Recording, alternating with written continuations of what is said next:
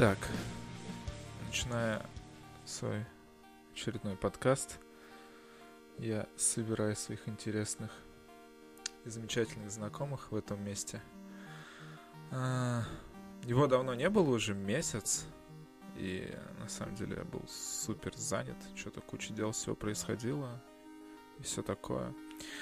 Ладно, в общем, неважно. Сегодня у меня в гостях Игорь Артемьев. Игорь. Всем привет. Я, знаешь, что понял, Игорь? Не то, что понял, а я просто сегодня посчитал, что в сентябре будет девять лет, как мы с тобой знакомы. Ну да. Вот. А... Собственно, Игорь а, бизнесмен, молодой ученый, исследователь и дайвер. Это то, это то, как я вижу Игоря. Игорь, кем ты себя видишь больше? А, кем вижу себя я? Это, знаешь, такой вопрос из разряда, кем ты видишь себя там через столько-то лет. Вот. Что касается того, чем я занимаюсь, если как бы проще сказать. Да, да, да, вот про это. Да, фактически, ну, со школы, понятно, вот мы поступили в институт, я начал, соответственно, одно из моих направлений деятельности, моего, траты моего свободного времени, это учеба была. Вот сейчас это тоже аспирантура, но уже в меньшей степени. Ну, то есть я не трачу уже так много времени на это. Второе, ну, как одно из основных, это помощь, ну, отцу, помощь в работе, в бизнесе.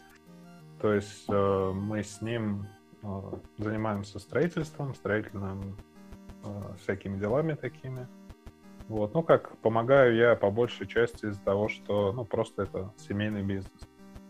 Вот. Э, каких-то перспектив своих, э, ну, не уверен, э, что там может быть, потому что всегда как бы я постоянно себя об этом спрашиваю, а нужно ли мне это, а что я могу там для себя извлечь. А, Ты но про пока, как семейный бы... бизнес или что? Ну да, да, да, да, да, про семейный бизнес, то есть э, как я себя вижу в строительстве, условно говоря. То есть насколько это актуально, насколько это, ну, понятно, для человека выгодно, там, если, ну, сам про себя говорю. Вот. Э, и третье направление, это мое хобби, э, это дайвинг. То есть я, будучи еще школьником, начал заниматься плаванием, оттуда я перешел в подводное плавание, то есть там тоже, ну, своя ветка развития, так сказать, в этом направлении была. Вот, и фактически я сейчас являюсь инструктором по дайвингу в Казани, обучаю дайвингу, побывал вместе с этим хобби на четырех морях. То есть это не моря обычные, которые, на которые обычно все ездят, там, Чёрное и... Ну, то есть, ну, ты имеется в виду, где дайвинг в Турции, популярен. Да, нырял? Это самое там. Да, да. Не-не, скажи, скажи, какие моря. В таких местах.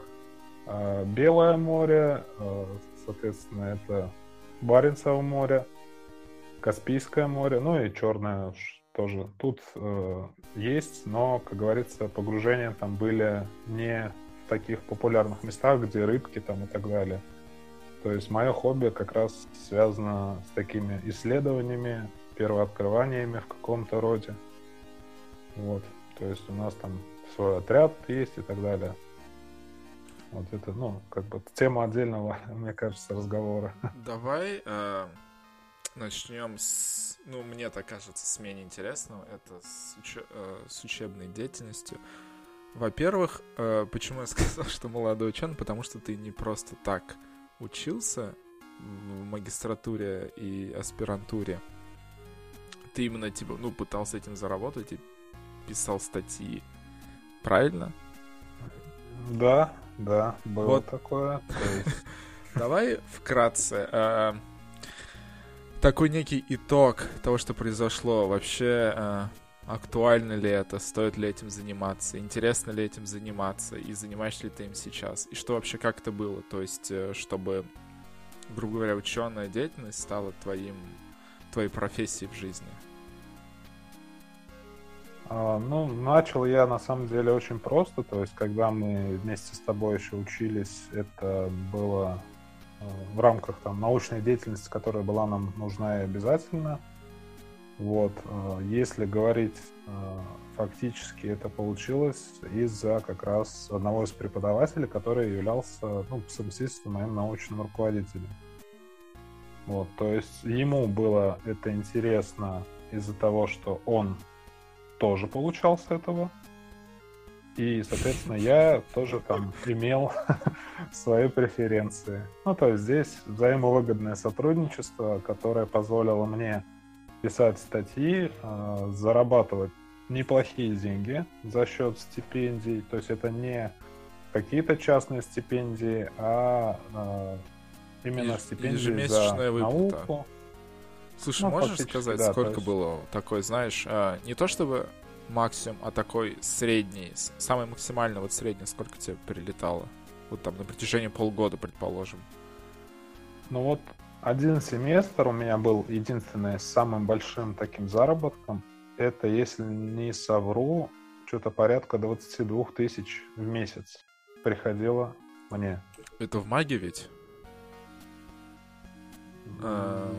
Или... Да, по-моему.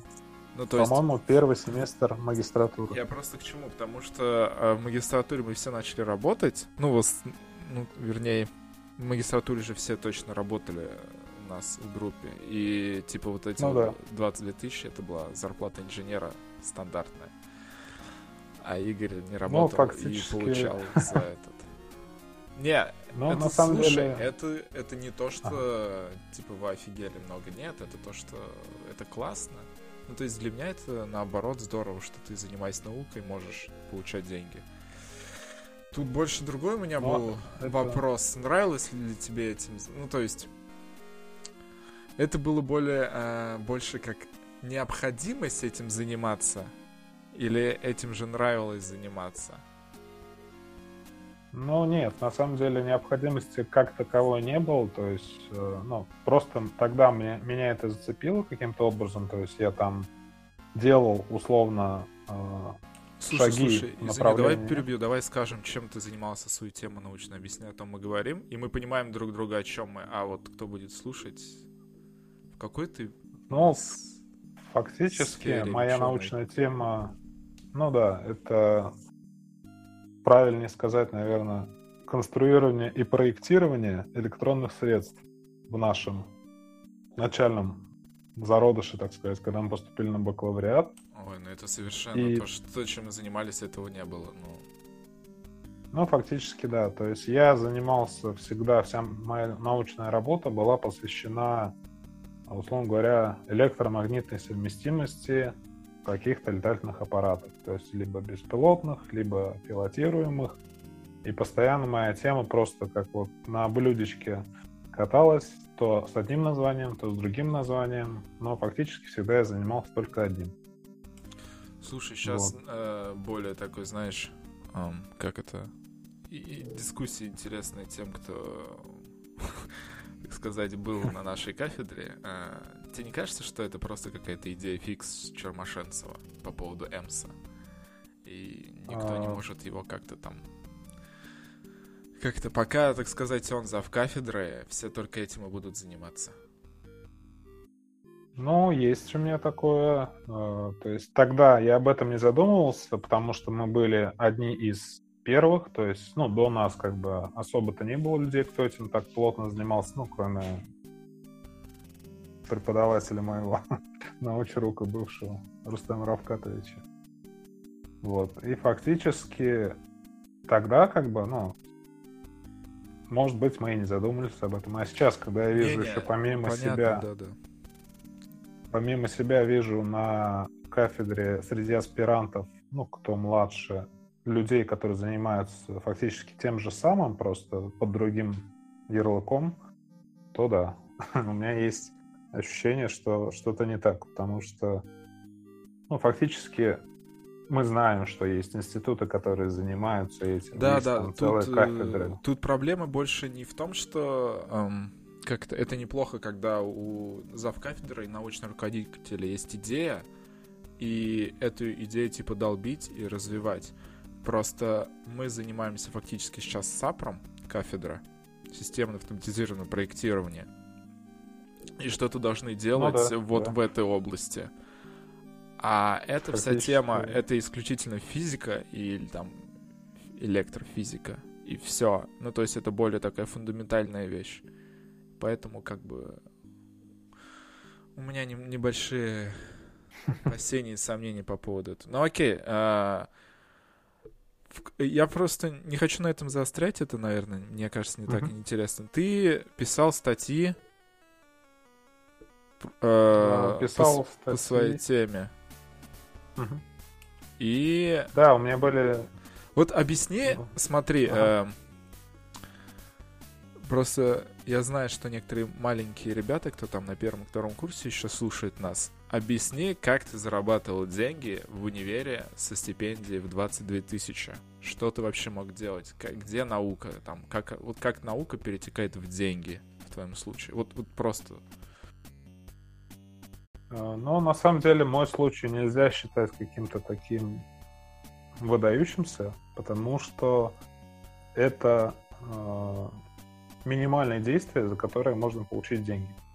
То есть я, условно говоря, в тот период брал там одну-две темы, их варьировал между собой и писал статьи. На основе того, что я написал, я подал документы, ну, соответственно, в отдел там стипендий или как уж это называется. Вот, и просто, условно, среди там таких же людей, которые занимаются тем же самым, повезло мне, э, ну, среди прочих. И я стал как бы получать эти деньги. Зная там других людей, которые действительно зарабатывают на этом, ну, я не считаю себя там, мой случай, выдающимся. То есть, не, не, если не... чуть-чуть приложить руку, то фактически это можно, ну, получать спокойно, вообще не напрягаясь. А вот сейчас что скажешь? Лучше идти работать или заниматься наукой? Вот давай с точки зрения типа денежных неких. Потому что, ну, откровенно, ты не тратил много времени на то, чтобы там писать эти статьи. Сколько, сколько давай, ну, часов в неделю ты мог потратить? Ну, если сделаем перерасчет в среднем. Да, на самом деле так сложно сказать, потому что мы же занимались параллельной учебой, и это я применял как курсовые работы. И вот, готовил, тут еще вот там... это, то, что фактически ты, э, занимаясь... Э, вот этим всеми, как-то там, дип... как она там, диплом называем ее, магистерская ну, диссертация, да, да, да. да, ты фактически выполнял все эти статьи, потому что ты, ну, статьи пишутся по твоей теме, и мне кажется, так у всех. Ну, да. Ты да. просто берешь кусочек и там на три-четыре. Окей, э, смотри, ты пошел в аспирантуру. Ты uh-huh. пошел в аспирантуру, э, я думаю, так же, как и я. Я, по-моему, уверен, из армии. Ну, да, по какой-то мере. Ну, как бы, это, это логично, это нормально, и был конкурс. Вот mm-hmm. теперь смотри, тебе двадцать семь, и ты не mm-hmm. закончил еще аспирантуру, у тебя осталось полгода, да? Год. Год. Следующий год, а, двадцать первый. Следующий, он да. как раз будет за последним, да. Я просто тоже поступил в аспирантуру, но я оттуда ушел через год. Вот, смотри, я про то, что если тебе не надо было идти в армию, ты бы пошел в аспирантуру. Чем вообще там занимаются? Чем занимаются аспиранты? Первый, точнее, первые три года, наверное. Вот сейчас третий год у меня идет. Это... какое-то, ну, так сказать, послевкусие от того, что было в магистратуре, от того, что было в бакалавриате. То есть там также надо иногда ходить на пары, также вести практики, как в магистратуре нам заставляли студенты. Ну, не то, что заставляли уж, а была учебная практика, чтобы студентам там рассказать лекции или еще что-то. В сравнении, конечно, там с... другим аспирантом на нашей кафедре, который был на год старше, когда ему Чермашенцев сказал: просто вот тебе материал, ты с этого семестра ведешь там эту группу с лекциями. Класс. Вот это, конечно, другой момент. Мне так не повезло, и я этому рад. Рад? Потому что... Нет. Ну, я рад, что мне не пришлось так делать. Потому что, ну, все, что я делал, это, условно говоря, там провел один или два семинара и принимал у ребят лабы. Вот и все. То есть на этом а что, я просто... Какие?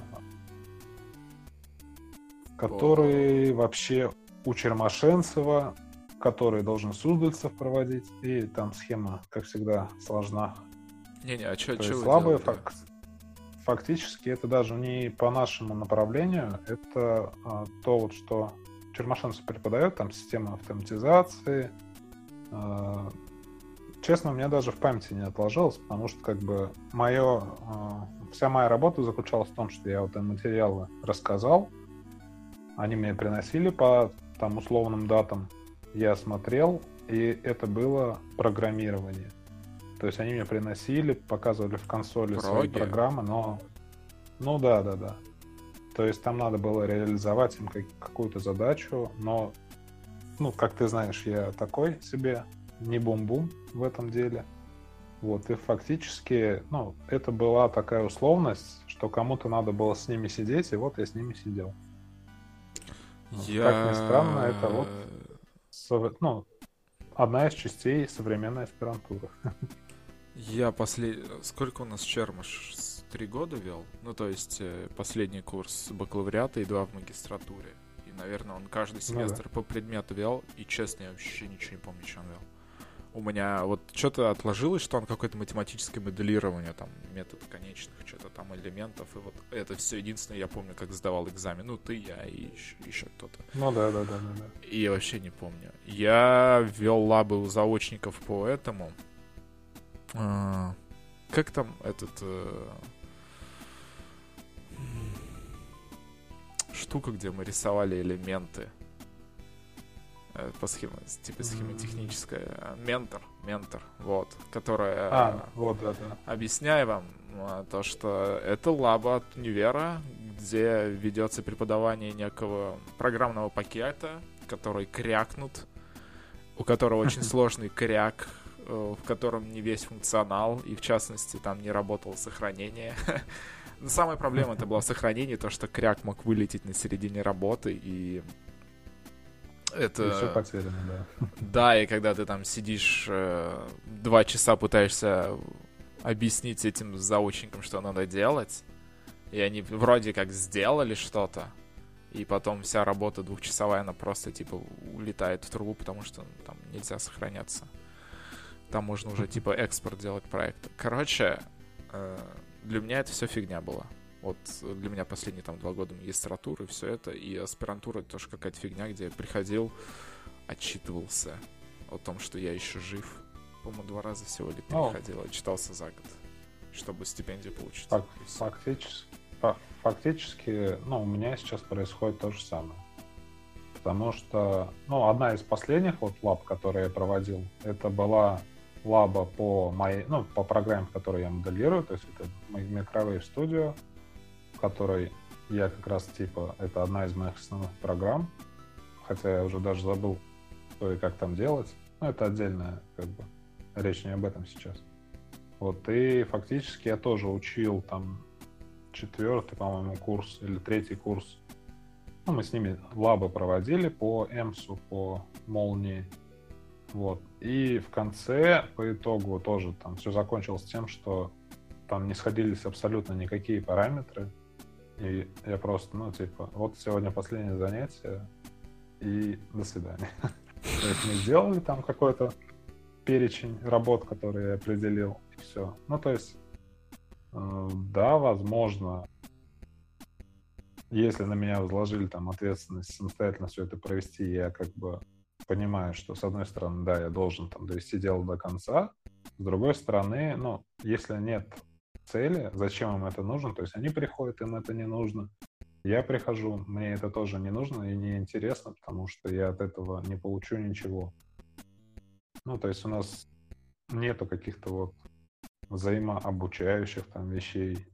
Поэтому... Слушай, это некое у меня такое... Э, вот ты сказал, и сразу у меня два примера в голове. Это Суздальцев и Равкатович. Суздаль, который, О. типа, учил просто потому, что учил. И, наверное, как бы тогда-то он был занозой в заднице, такой прям хороший занозой в заднице. Uh-huh. И сейчас я понимаю, что некоторые вещи, которые он там учил, я действительно помню их. И они, ну, важные вещи. Он, конечно, там в некоторых там с точки зрения практики неправильно преподносил, но я помню. И вспоминаю Равкатович, который там, типа, ни мне это не надо, ни вам это не надо. Типа, давайте мы на этот предмет ну, забьем вместе. Фактически, да. Фактически, да. Ой, ладно, давай закончим с этой нас... темы. Ну или давай, да, давай тоже, говори. Тут как по постскриптум тоже надо учитывать то, что все равно у нас направление и, в принципе, наша кафедра — это такой, знаешь, отросточек на большом дереве, который вот все как-то растут вверх, а наши — это как-то вот скособоченное там сбоку, с припеку. И да, там мы... Ну, как бы у нас возможность появилась чему-то научиться. Ну, фактически все как бы занимаются тем, ну, что им нравится. Ну, плюс-минус. Там, те, тем, чему сами научились в том числе. То есть речь именно про самое большее образование. И как-то, да, нам там базовые вещи какие-то, может, дали. Да нифига ничего не дали. Нейро... Ну, не, знаешь, как я сейчас с другой позиции просто говорю. Нам дали э, возможность там условно развить нейроны, чтобы там мы... Ну, окей, окей. Ну, фактически как школьное образование. Согласен.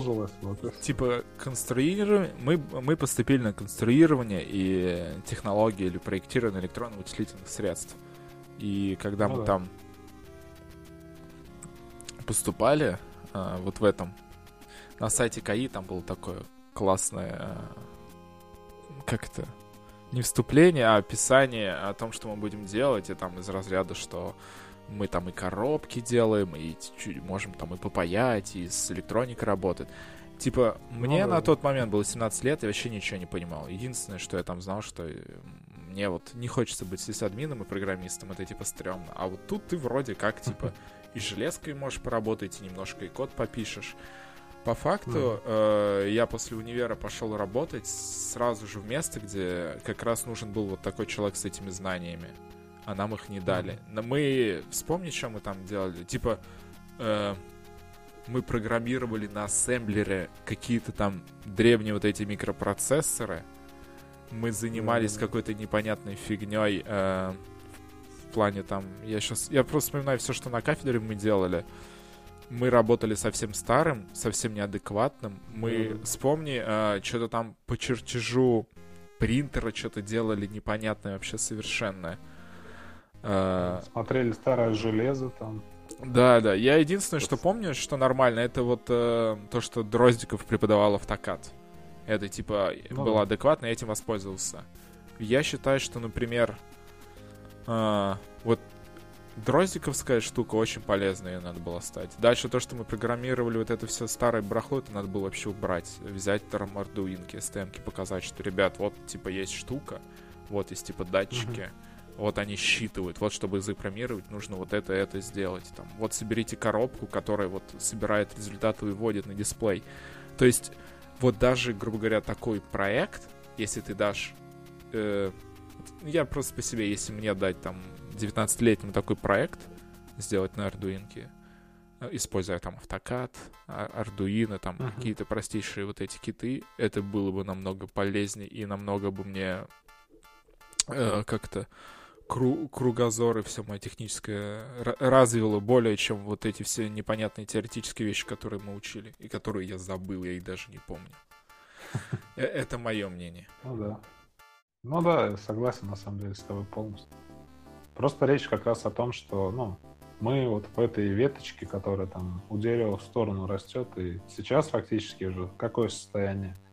Половина там тех, кто учится по данной специальности, они учатся уже не на нашей кафедре. Наша кафедра — это вот такой отросток, который, ну... Мне кажется, сейчас его держит только вот эта безэховая камера. Хотя там... Ну, я очень редко слышу, что там что-то делают. Не, ну туда вложили огромные деньги, и им нужны какие-то люди, которые там маломальские сервисы будут заниматься и могут ей управлять, поэтому им нужно держать людей. Хотя бы да, там минимальный вот мечтаю, вот, вот сколько мы учимся, там, когда ее построили, я все мечтаю туда попасть, там что-то сделать. И мне все обещают. Ой, ладно, это, знаешь, это вся, короче, проблема этого образования в России, так что... Ну, то есть, высшего. Но... То, что мы не да, пользуемся да. тем, чем есть в универе. Короче, Игорь, давай оставим эту тему. Угу. Я думаю, о ней быстрее, быстрее поговорим. Давай э, ко второму твоему интересному бизнесу. Ты так э, очень э, некомплиментарно о нем отозвался. Человеку, который из бизнес. Люди, блин, пытаются как-то попасть в бизнес, начать что-то делать еще тут, а тут, грубо говоря, семейные. Типа, вступай, занимайся, не хочу такой. Ну, как-то вот. Давай расскажи, Игорь. Во-первых, ты директор, правильно? Ну, да. Ну, у тебя директорская должность. А, ну, да. Вот, давай расскажи, чем ты вообще занимаешься как директор. Какие у тебя есть полномочия?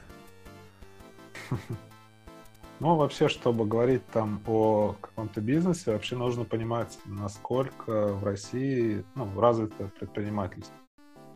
То есть у нас, ну, фактически три формы, ну, две, наверное. Я просто тоже не очень шарю в этом, на самом деле. Я понимаю там какие-то супер базовые вещи, которые там нужны курьеру, бухгалтеру и человеку, который, в принципе, чем-то хоть может управлять. Наша работа, она в чем заключается? То есть это ООО, компания, которая имеет директора. Фактически раньше это был мой отец, ну, когда была другая фирма. Понятно, что в России постоянно долго вести одну фирму, тем более если это малый бизнес, это нерентабельно, это различные налоговые, там, еще так далее и тому подобные вещи. Типа то, выгодно три года вести фирму, закрывать и заново открывать. Ты про это? Да, да, да, я про это. Не потому, что там мы там злостные неплательщики или еще что-то. Здесь, как говорится, каждый выгоду свою видит сам.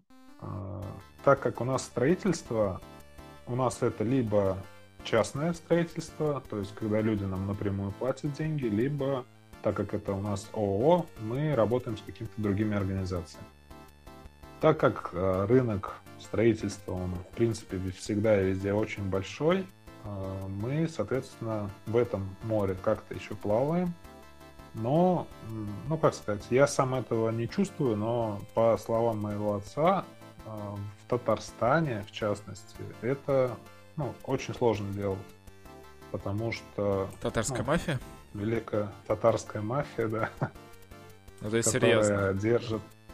Но есть моменты, есть моменты с тем, что как бы и кидают, ну, то есть строительный бизнес, он такой. И могут кинуть, и деньги не выплатить, там, и...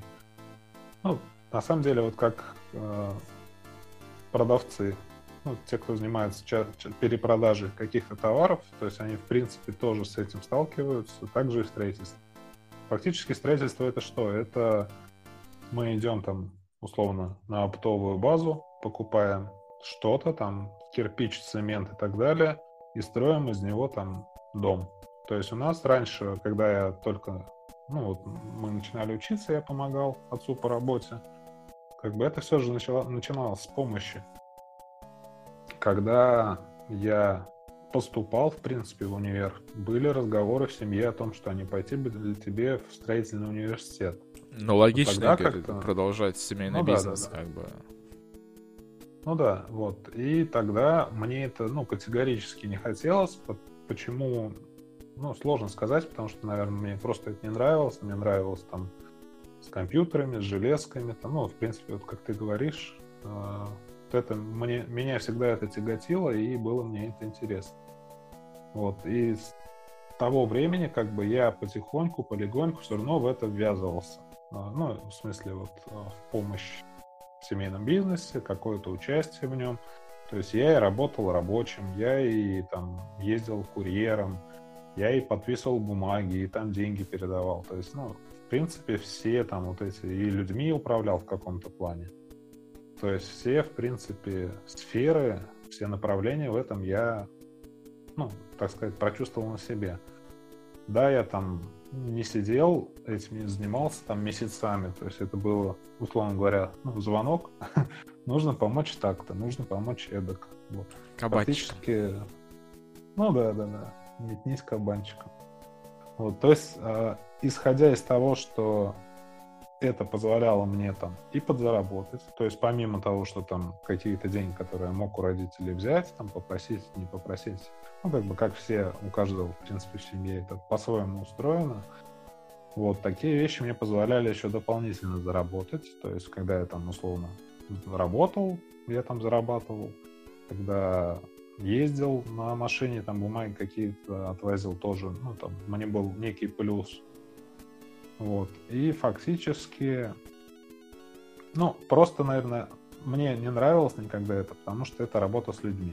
В строительстве, ну, кто р- работает руками? Люди, которые, ну, низкооплачиваемая самая зарплата, ну, работа. Я понимаю. Вот. Мы все понимаем. Там кон- либо контингент. Молодежь, ну, либо контингент, да, либо молодежь. Соответственно, либо что тех нужно пинать, что других нужно пинать.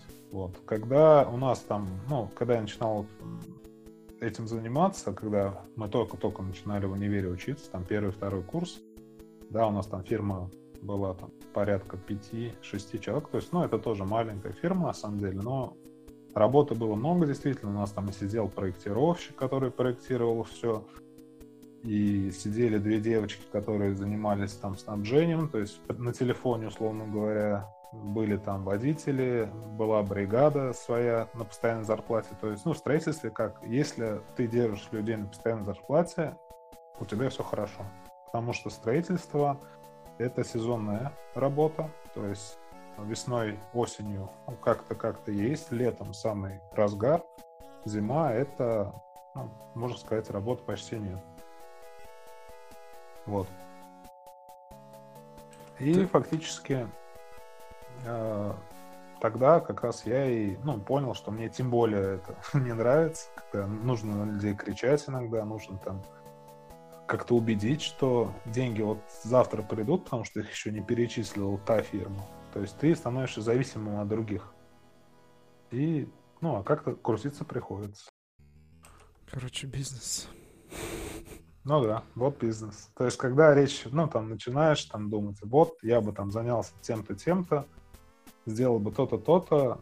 Ну да, мой подход, на самом деле, ну, моя вот эта вся речь длинная, это такой, ну, дилетантский подход. То есть это не я начал, это просто я там помогал что-то это делать.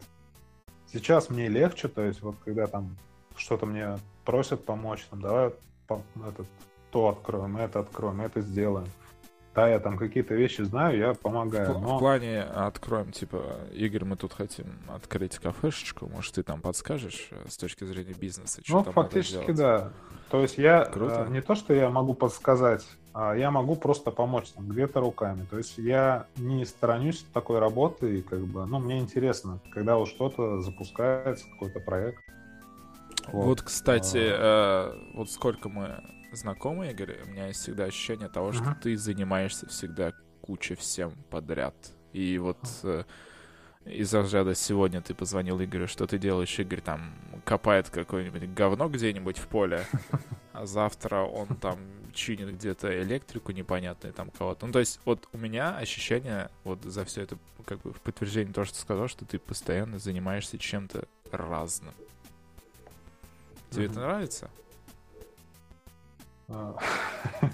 Ну, может быть, это вот как раз из разряда того, что там поисков себя и так далее. Потому что мне действительно доставляет интерес и удовольствие, когда что-то новое, когда в чем-то я себя там открываю с новой стороны. Вот. И если тем более на это можно заработать, то я только этому рад. Потому что заниматься альтруизмом можно всегда, но, не, не, к сожалению, по- понятно, это... да. Согласись, что сейчас, чем становишься старше, тем больше ты это, типа, на... ищешь то, где деньги надо, уже меньше там за какой-то интерес, за какую-то идею. Ну да, да. Сейчас э, просто, ну, просто банально, ну, как говорится, бо- бо- больше нужно на себя, и тем более, когда не один. Вот. Скажи, ну, ты есть, сейчас... Жизнь... Ты сейчас участвуешь да, в бизнесе семейном? Э, ну да, да. Я, как, как мы вначале оговорили, я директор, но фактически это просто должность, которая позволяет мне какие-то бумаги делать. Я вот про вот. это как раз... Ну, это осталось все так же. Чтобы ты вкратце, я не знаю, там, в предложении описал. Mm-hmm. У тебя должность директора, это понятно. Что вот... Э, mm-hmm. Во-первых, сколько вообще ты часов тратишь в день на то, чтобы быть этим директором? И что фактически ты делаешь вот каждый день как директор? Или это вот э, как директор у тебя...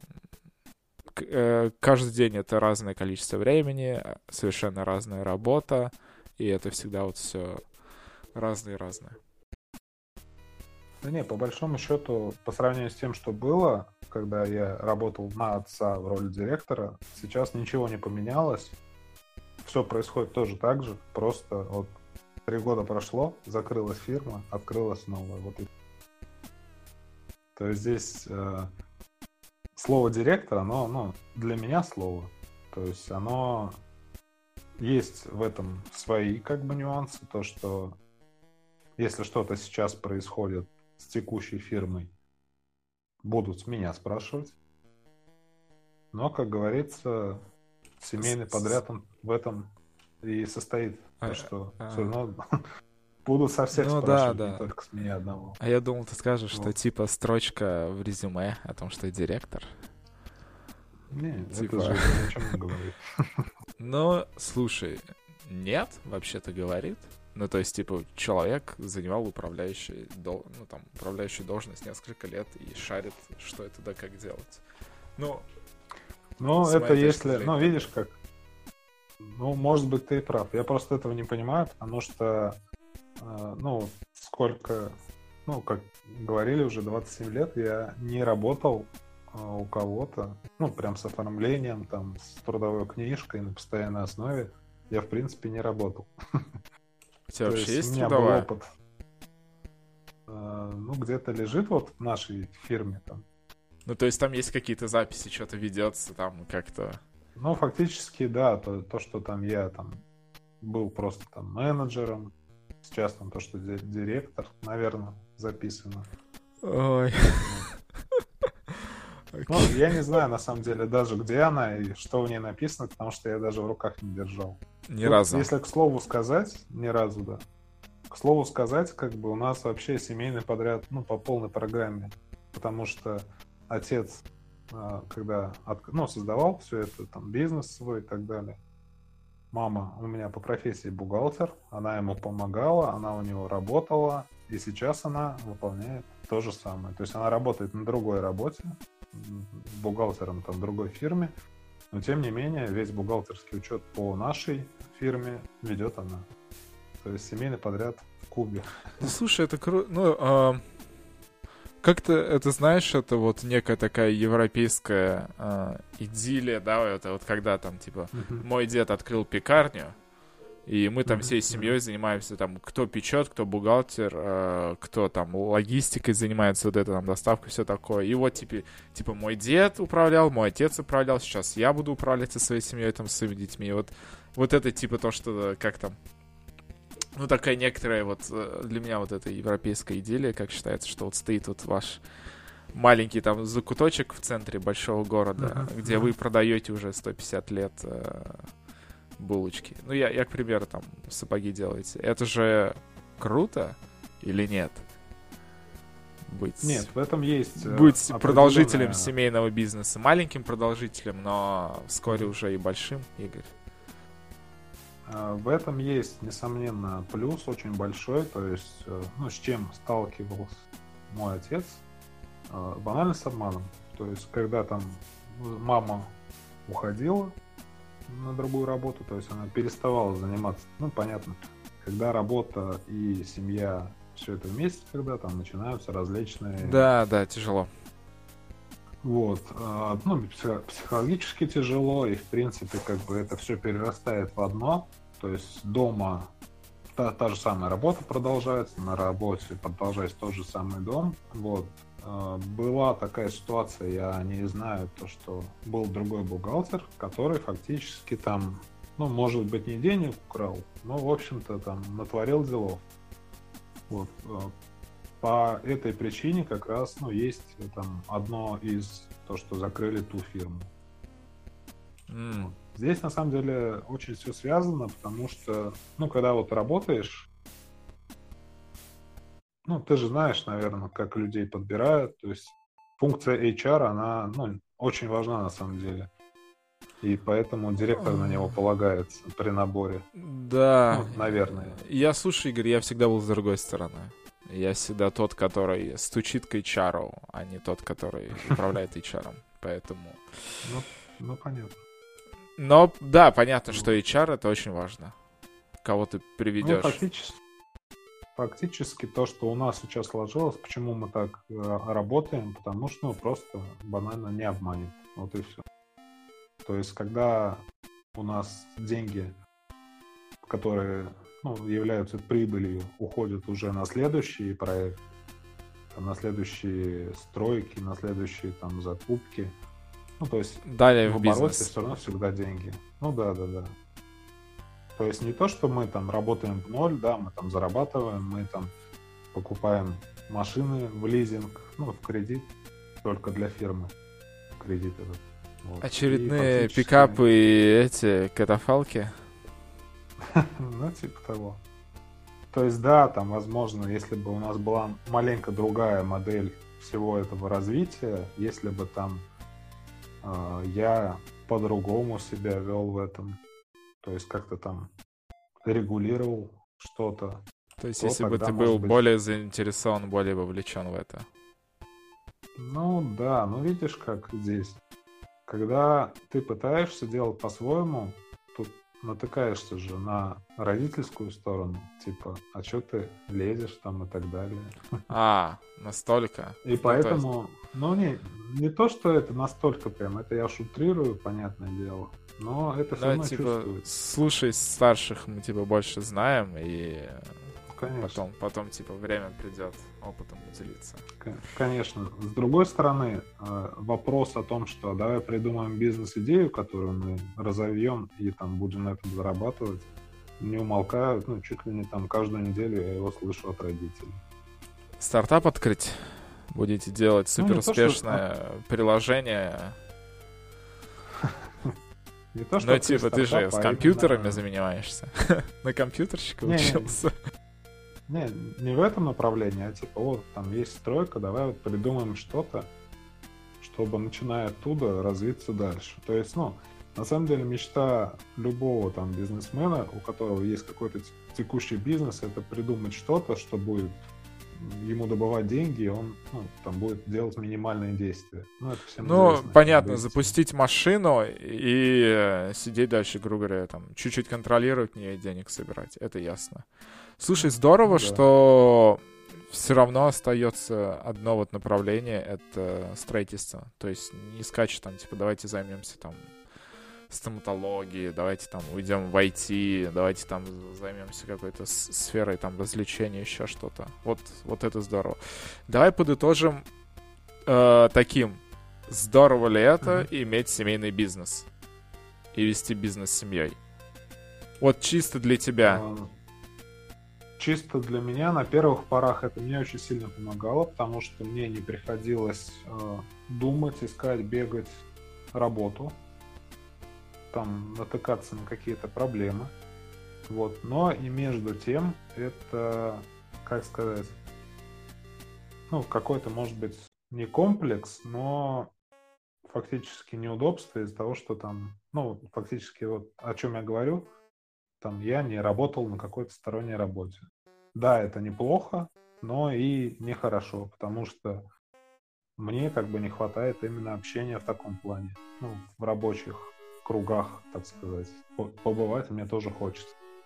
Увидеть, ну, как работают, некое... почувствовать себя на рабочем месте. Я понял. То есть, то есть когда вот... ты зависишь вообще там, ну, третий человек тобой командует, то есть ты как никак, ну, не связан с этим. Понятно, что это надоедает когда-то, хочется чего-то своего. Вот, но но попробовать, узнать это, посмотреть, как там. Хочется, да, да, да. И надо. Так, а теперь, Игорь, давай перейдем к самому интересному, чем ты занимаешься. Это дайвинг. Дайвингу. И исследовательская деятельность. А, давай что-нибудь... Я даже не знаю, с чего начать, потому что ты много чего этим занимаешься. Давай ты э, вкратце резюмируй вот сейчас, что ты uh-huh. делаешь как, как дайвер, правильно, дайвер? Uh-huh. Ну, сейчас да, я да, не да. дайвингист сказал, как, как фалангист. Давай, вот резюмируй вкратце, что типа мы вот делаем там от сих до сих. Вот ты и мы. Давай. Uh-huh. Uh, ну, фактически, как я говорил, я сейчас являюсь инструктором. инструктором по дайвингу, то есть я имею право обучать людей, выдавать им сертификаты. Ну, понятно, каждый год там мы выплачиваем определенные преференции в организацию, ну, которая как раз является системой обучения, если правильно сказать. Вот. Что еще? Ну, на самом деле я не считаю это работой. Это я считаю своим хобби, потому что я на нем не зарабатываю. Да, я там имею возможность иногда оттуда деньги вытащить разными способами, либо обучением, там, либо просто, так сказать, шабашками. В дайвинге тоже бывают шабашки. Вот. И фактически, ну, как бы вот, то есть хобби, потому что я там провожу свое свободное время просто потому, что мне это нравится. Смотри, э, ты обучаешь дайвингу в Казани, правильно? То есть э, люди просто звонят вам фирмы и говорят, мы хотим там понырять, и вы ну, да. помогаете людям нырять. Круглый год, правильно? Круглый год, да. То есть и, единственная и в, в прорубь проблема, ныряете? Которая возникла, тоже ныряю. Единственная проблема, на самом деле, это вот сейчас этот вирус текущий, то есть он тоже будет затронут в нашей с тобой диалоге. Я надеюсь, нет. Свя... Связано это банально с тем, что все бассейны в Казани закрыли. Закрыли там до определенного числа, но откроются ли они, непонятно. Ну, короче, это понятно. Вы, смотри, вы э, занимаетесь этим в бассейне и на природе, логично. Да. Где ну вообще? Да, обучение делится на две части. Это занятия в бассейне и, ну, чаще всего на Голубом озере. То есть это так называемая открытая вода, которая дает понимание того, что как это в реальности бывает. Вот. Дальше смотри. Это то, что ты делаешь э, как учитель, как, как, блин, инструктор. Слово. Как инструктор. Ну да. Инструктор, да. Теперь, что вы делаете как команда, которая куда-то выезжает или чем-то занимается, вот вне Казани? Там фактически наша деятельность заключается в следующем, что есть, условно говоря, один человек, который, ну, может быть, кстати, вот сейчас такое отвлечение от темы, может быть, я нахожусь еще вот в этом хобби, и езжу во все эти экспедиции, потому что мне как раз, ну, то есть я здесь нашел вот эту команду людей, которых, которых объединяет что-то, ну, и фактически мы работаем. Но, да, мы не получаем за это деньги, то есть я не получаю какую-то зарплату, но я получаю возможность куда-то съездить. То есть, э, ну, чтобы понять, куда съездить, еще раз перечислю. Это я был на Белом море, на Баренцевом море, был в Якутии, был в Чечне. Мы погружались там в Горном озере. Вот. Был на Каспийском море. То есть все это при моем участии, при участии нашей команды. То есть, ну, фактически мы как шестереночки в одном большом механизме, которые тебе, ездили. Тебе нравится, что у вас уже сформировалась команда, которая отлично работает? И вам всем нравится то, чем вы занимаетесь? Ну, фактически, да. То есть я себя позиционирую как вот шестеренка, которой нравится бывать в разных местах и нырять. потому что, ну, как бы мне это до сих пор доставляет удовольствие, и мне это интересно. Расскажи... Что же касается того, да, ладно, продолжай, продолжай. Вопроса, да, продолжу. Про вопрос, который ты задал, зачем мы туда ездим. То есть, условно говоря, наш я, руководитель я, находит... Самое я и хотел спросить. Продолжай. Ну вот. То есть наш руководитель, ну, наш руководитель, команда наша находит там условные гранты, условные задачи. То есть это и с мэрией города, там и с руководством города и республики, и при содействии русского географического общества, то есть оттуда тоже бывают проекты. То есть мы находим проект, условно, там, сделать, ну, не знаю, что-то, что прославило бы, например, республику, если начнем вот отсюда говорить, с места. Почему Давай, э, ты, ты можешь на каком-нибудь примере прям вот э, взять какой-нибудь реальный пример, что вы делали, и вот, вот это объяснить? Какой был грант, что вы сделали, куда вы поехали? Ну, наверное, самый выдающийся до сих пор пример — это наши ребята ездили в Антарктиду. То есть... Э, а ты? Это очень дорого. Я, я в ту поездку не участвовал, к сожалению. Ну, то есть я участвовал в команде, участвовал там в каком-то плане в подготовке. Вот. Ну, как бы для себя вот я считаю, что это вот самый давай, такой где, большой где... успех. А давай, где ты был? Э, если говорить, где я был. Такой ну, вот, давай, по твоему, мы... по твоему мнению, самый грандиозный. Вот для, для тебя, лично для тебя, вот что тебе больше всего прям было ах и бах. Ну, видишь, очень сложно, на самом деле, себя как-то в этом, ну, выделить что-то, что больше понравилось. Ну, наверное, если говорить, опять же, видишь, мое участие не было, ну, до какого-то времени таким основным. То есть я был шестеренкой. Последний раз это было... Ну, тем не менее, да. То есть я побывал в разных местах. Вот. Ну, даже, даже не знаю, что взять в пример, например. Ну, давай, давай. Например, поговорим про Якутию. Вот. Давай про Якутию. Интересно. Давай, потому что это жопа мира для нас. Ну да, да. Фактически это так. Сколько а, это? восемь-девять тысяч говорить... километров до туда? Нет, наверное, нет. нет. Мне кажется, тысяч пять. А, да? Ну, okay. То есть мы туда, мы туда летели самолетом из Москвы. Mm-hmm. Это еще более... Давай, вот рассказывай. Э, поездка в Якутию. С чего она началась вкратце? Как вы туда поехали? Что вы там делали? Что делал лично ты? А, мой, мо... так сказать, мое участие было там уже в третий раз. То есть ребята ездили туда два раза до. И в третий раз я поехал туда просто как участник. То есть это вообще была такая, знаешь, частная экспедиция, э, грубо говоря, шабашка. Я там заработал денег, ну, небольших, но тем не менее. Обычно как бы я в таких поездках денег не зарабатываю. То есть за, за меня платят, за билеты, за... Ну, все абсолютно. Вот. А в той поездке я как раз имел возможность заработать. Заключалось это, ну, как бы... Основывалось все на одном человеке, который там на месте живет, который пригласил нас, типа, вот, ребята, давайте вы такие самые смелые, умелые, приезжайте, мы будем тут заниматься, ну, там, условно, тем-то.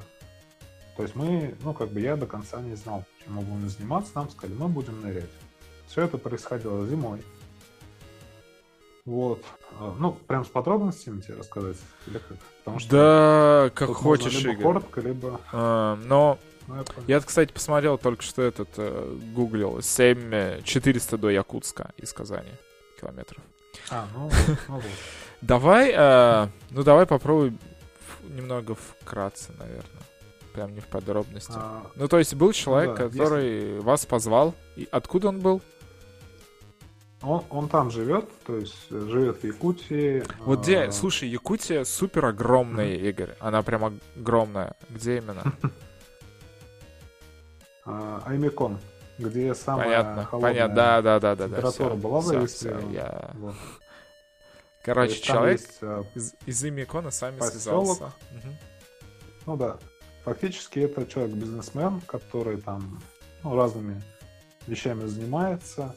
Не знаю, где он и кто он сейчас. Вот. Была там информация, что его вообще посадили. Ох, ну да, сейчас не об этом. Тут нужно вставить такую ремарку, что Россия страна возможностей. Вот. Фактически он нас пригласил, чтобы мы нашли под водой самолет. То есть эта тема связана с Великой Отечественной войной. По ленд-лизу перегоняли самолеты из Америки через там, всю Россию. То есть они условно там с Аляски перелетали на наш континент, заправлялись. Потом там вот такими короткими перебежками и в сторону фронта. То есть ученые в тех краях, ну, в частности, там чаще всего бывают биологи, различные, ну, то есть люди занимаются наукой. То есть они исследуют озера, исследуют флору, фауну, исследуют леса близлежащие. То есть наш путь, наш маршрут был таков, что мы прилетели в Якутск из Москвы. В Якутске наша команда разделилась на, ну, по два человека. Два человека улетели на маленьком самолете на это озеро, то есть непосредственно на озеро садились. Там на озере была сделана взлетно-посадочная полоса прямо на льду. Класс. Специально вот. Для вас ехали... или нет? Ну да, да. Там специально для нас Класс. Расчистили, если уж а. Прям так говорить. Ну то есть на кукурузники... Там... Я просто не знаю, маленькие. Ну, а, окей. Нет. Они летели, в общем, сначала до поселка, который вот там рядом, а потом еще из поселка летели как раз на кукурузнике, да. Вот. Класс. Мы тоже летели на этом кукурузнике на само озеро, а до вот этого поселка, где вот этот аэропорт, Томтор называется, если вот кто-то захочет загуглить. Как, как еще раз? Том... Томтора. Томтор. Томтор. Томтор. Вот. Да, в одно слово, по-моему, если не ошибаюсь. Есть такое? Есть, Игорь, есть. Ну вот. Это Республика да, Саха-Якутия. Давай, говори, говори. Ой, какая ты жопа, вот, Игорь. Соответственно, соответственно, я там еще с тремя ребятами, мы вообще ехали на машине, получается, из Якутска до этого поселка. Это примерно тысяча километров по трассе Колыма. Ну, там супер живописная, но супер убитая дорога, если вкратце описать. Вот. Сколько вы ехали? Наши... Ну, мы ехали, не останавливаясь, с водителем-пенсионером, который курил через каждые десять минут, поэтому мне сложно считать, потому что я был под воздействием пассивного курения. Я сам не курю, как бы. Поэтому, ну, мы ехали, не знаю, часов двенадцать, может. Офигеть. Ну, сложно сказать. Вообще. А сколько у вас вся команда была? На... Всего команда была из пяти, из шести человек. Из шести. Угу. Вот. А, сложно сказать, потому... ну еще тоже там свой колорит на самом деле есть. Мы ехали на джипе на летней резине, потому что ну, водитель-пенсионер сказал, что раньше никакой резины не было, кроме одной, вот и мы поэтому такой едем. Вот, такое ремарочка такая веселая. Вот. Ну и, соответственно, та, та поездка... Что мы делали в той поездке? Да, мы искали для вот этого человека эти самолеты, то есть мы проныривали точки, которые он нам дал. Плюс к этому там приезжала женщина-ученый из Иркутска, биолог, которая занималась исследованием микроорганизмов. Мы для нее собирали пробы. Вот. И фактически... Все. То есть каждый день на озере мы ныряли, там предварительно перед этим, соответственно, выпиливали себе майну, то есть это, ну, условно, прорубь, в которой мы ныряли, лед там полтора метра. Охуеть. Как, вот. Как вообще пилится лед полтораметровый? А, бензопилой слоями. То есть кубик, кубиками режешь, один слой снимаешь, потом еще, еще, еще. Самый тонкий момент наступает, когда вот ты уже приближаешься к самому, ну, так сказать, кромке, да, да, да, да, которую да. сейчас нужно прорезать. И идеально, если ты пропилишь, чтобы она осталась совсем тоненькой-тоненькой. То есть... Чтобы ногами же, можно было нет, сломать? Такого... Нет, нет. Там нету, во-первых, такого страха, что ты провалишься туда. Почему нет? Потому что когда, как только ты прорезаешь его там или пробиваешь э, чем-то острым, Оттуда вода начинает бить струей, потому что весь лед, который вот давит на озеро, он создает там, ну, такое давление приличное. Там, ну, в интернете на самом деле есть видео, как в Якутии там люди себе джакузи устраивают. То есть они выравнивают такую типа ванну и пробивают, и вода там заполняется достаточно быстро. Вот, и самое искусство — это когда ты пропилишь все эти кубики, вытащишь, и у тебя останется тоненькая прослойка, чтобы там, условно говоря, начать пилить, вытащить, ну, вылезти самому, вытащить бензопилу, там еще какой-то инструмент, если был, дождаться, пока она заполнится водой, и потом уже сверху, условно говоря, там, киркой, ну, не киркой, что это называется, пешня такая, ну, те, кто рыбачил, может быть, или знает. Надеюсь, и что рыбаки начинают долбить. То есть, чем ты толще оставишь вот эту нижнюю кромку, то тем тяжелее просто ее продолбить будет. Вот и все. Вот. Ну и фактически та поездка закончилась тем, что мы не нашли самолеты, мы помогли биологам, то есть там достали пробы, достали там нужные, необходимые, так сказать, материалы для их исследований. А на какую глубину вы ныряли, Игорь? Там глубина была, ну, может быть, самое большое тридцать метров. То есть там было даже не в глубине дело, а именно то, в том, что мы ныряли под лед. То есть если говорить вообще все погружения, условно говоря, взять, вот разделить, есть рекреационные или любительские. То есть отдохнуть. То есть, мы ныряем. Ну да. Отдохнуть, посмотреть. Когда мы ныряем там, в условное озеро и можем в любой момент всплыть. То есть вот что-то случилось там, захотели. Ну, чаще всего это связано с какой-то аварийной ситуацией. Если что-то случилось, мы можем всегда всплыть. Подо льдом, во-первых, когда мы погружаемся под лед, мы привязаны веревкой. То есть один человек страхует наверху, второй человек ныряет. Ну там или пара. То есть все зависит от количества людей. Вот. И тут уже возможности быстро выйти нету. Соответственно, ты, ну, условно говоря, вот на этой веревке. Веревка максимально сорок метров. Ну, больше просто смысла нету, потому что там уже начнешь путаться. Вот. И, то есть, наш, ну, наша зона поиска, если говорить, как мы искали самолеты, наша зона поиска, она очень сильно ограничена этой веревкой. Потому что мы погружаемся, условно говоря, если на двадцать метров опустимся вниз, то уже там ну, сколько да, мы да, сможем да. десять не метров, так много да. проплыть. Ну да. Вот. И вот та поездка, ну, завершилась так. То есть там всячески мы за нас платили. То есть это была такая больше частная поездка, то есть для заработка денег. Вот. Если говорить про другие экспедиции, там уже у нас было больше то, что у нас есть бюджет, ну, как у нашей команды. Бюджет на питание, бюджет на то, на это, на другое. И в конце нашей поездки мы делаем там отчет. Что мы там делали, что нашли, что не нашли, будем ли мы там двигаться дальше в этом направлении. Это, например, э, давай также пример поездки. Вот, давай, Игорь. Поездка, например, на Каспийское море. То есть мы там искали, например, флотилию Петра Первого. То есть это было связано себе. Уже как бы с местным... Ну, вот у нас в Казани есть Адмиралтейство, кто знает, на котором в, в петровские времена делали корабли. Ну и сейчас тоже делают, я имею в виду, для Петра. Адмиралтейская Слобода там...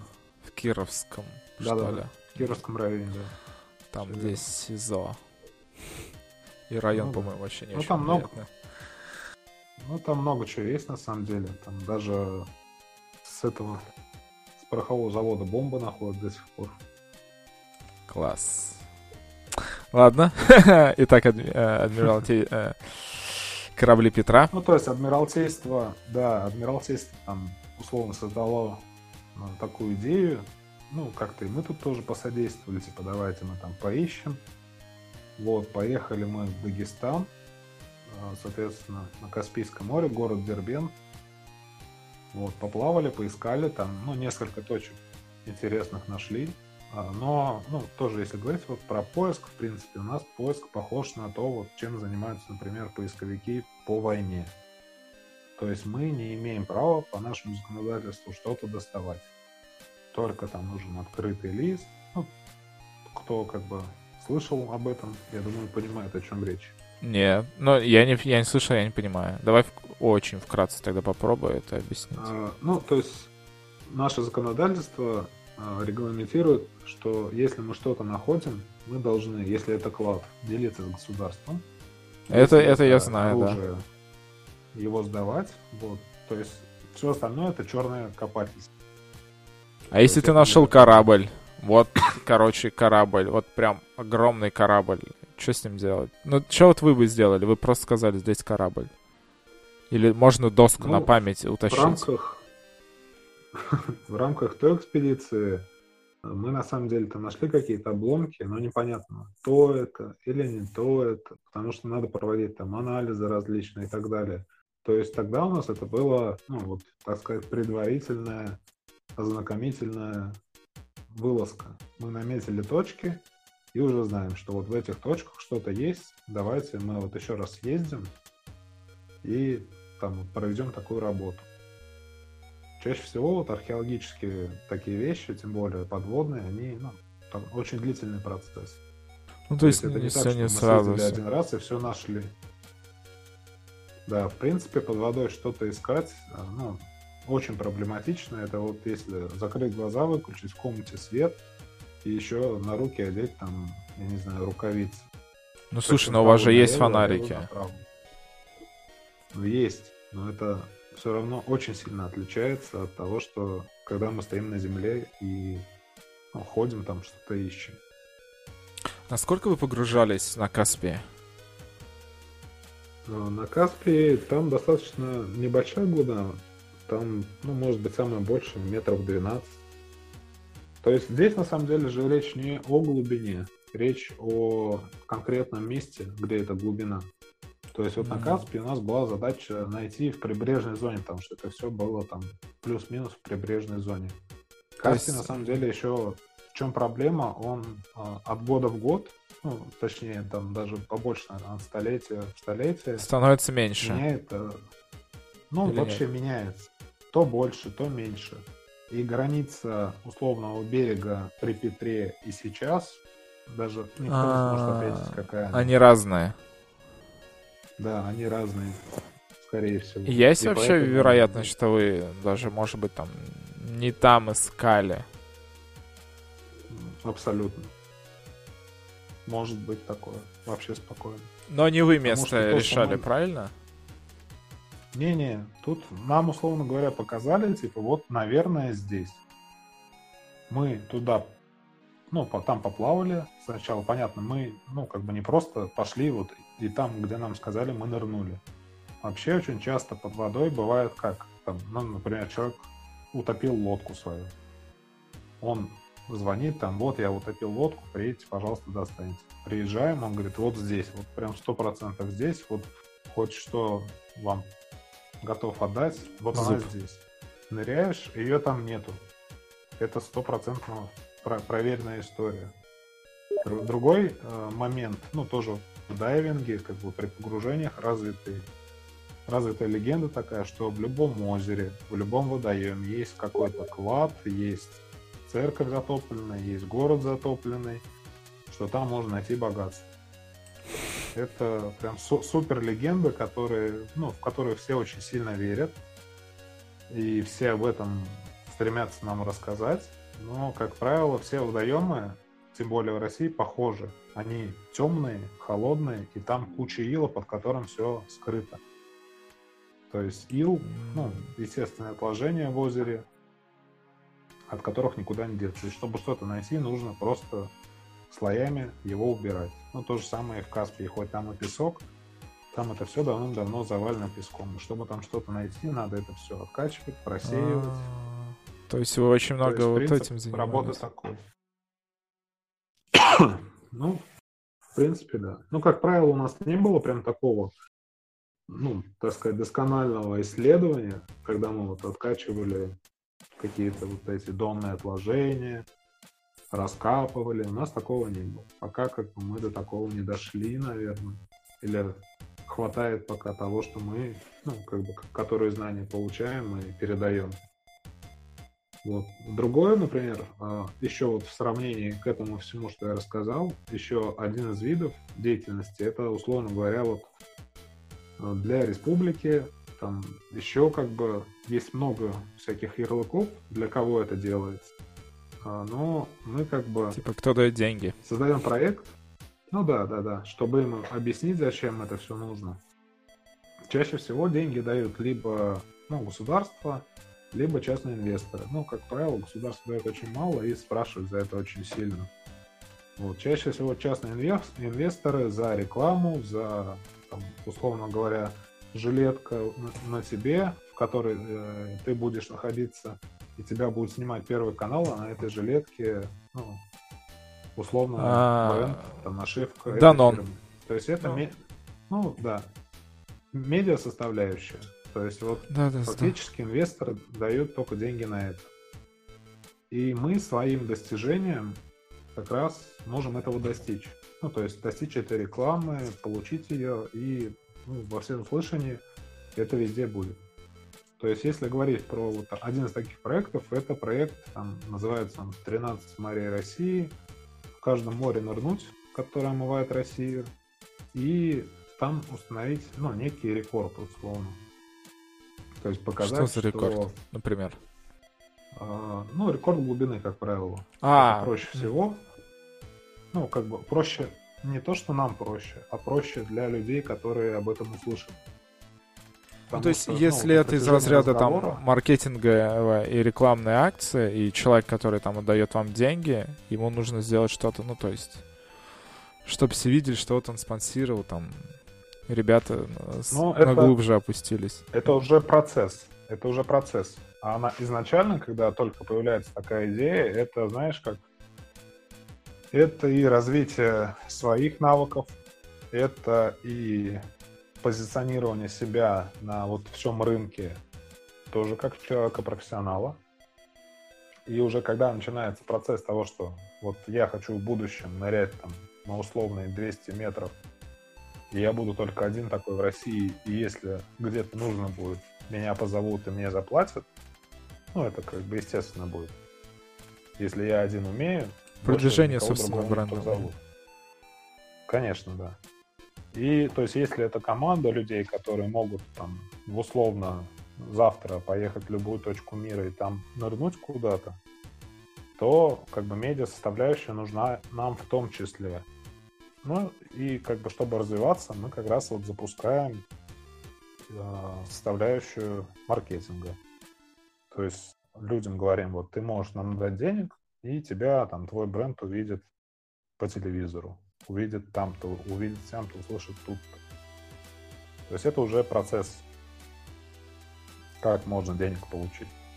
Слушай, а, это на самом деле супер круто и супер интересно. Я что-то даже об этом не задумался, о том, что вы так... можете делать. Но... И что-то фирмы так... Это же классно. Ну да. То, то есть здесь на самом деле понимаешь, что можно заниматься, оказывается, не только стройкой, но и еще вот такими вещами. Ну, как ты сказал, это особо денег не приносит. Ну да.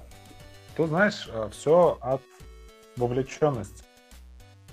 Когда ты, условно, находишься в команде, то, ну, тут, ну, я считаю, что тут не заработаешь. Тому пример, один человек из нашей команды, он когда, как бы, к нам пришел, когда вот начал всем этим заниматься, ну, он понимал, что, ну, то есть это очевидно, что когда ты работаешь в России дайвинг-конструктором, заработать ты можешь только если ты будешь услов... в условной Казани набирать клиентов, садиться с ними в самолет, и вы летите на какое-то море. Теплое, потому что у нас желательно. Морей... Ну, ну да, за границу желательно. Да, да. Потому что Чёрное море, оно, ну, такое себе на самом деле. Вот.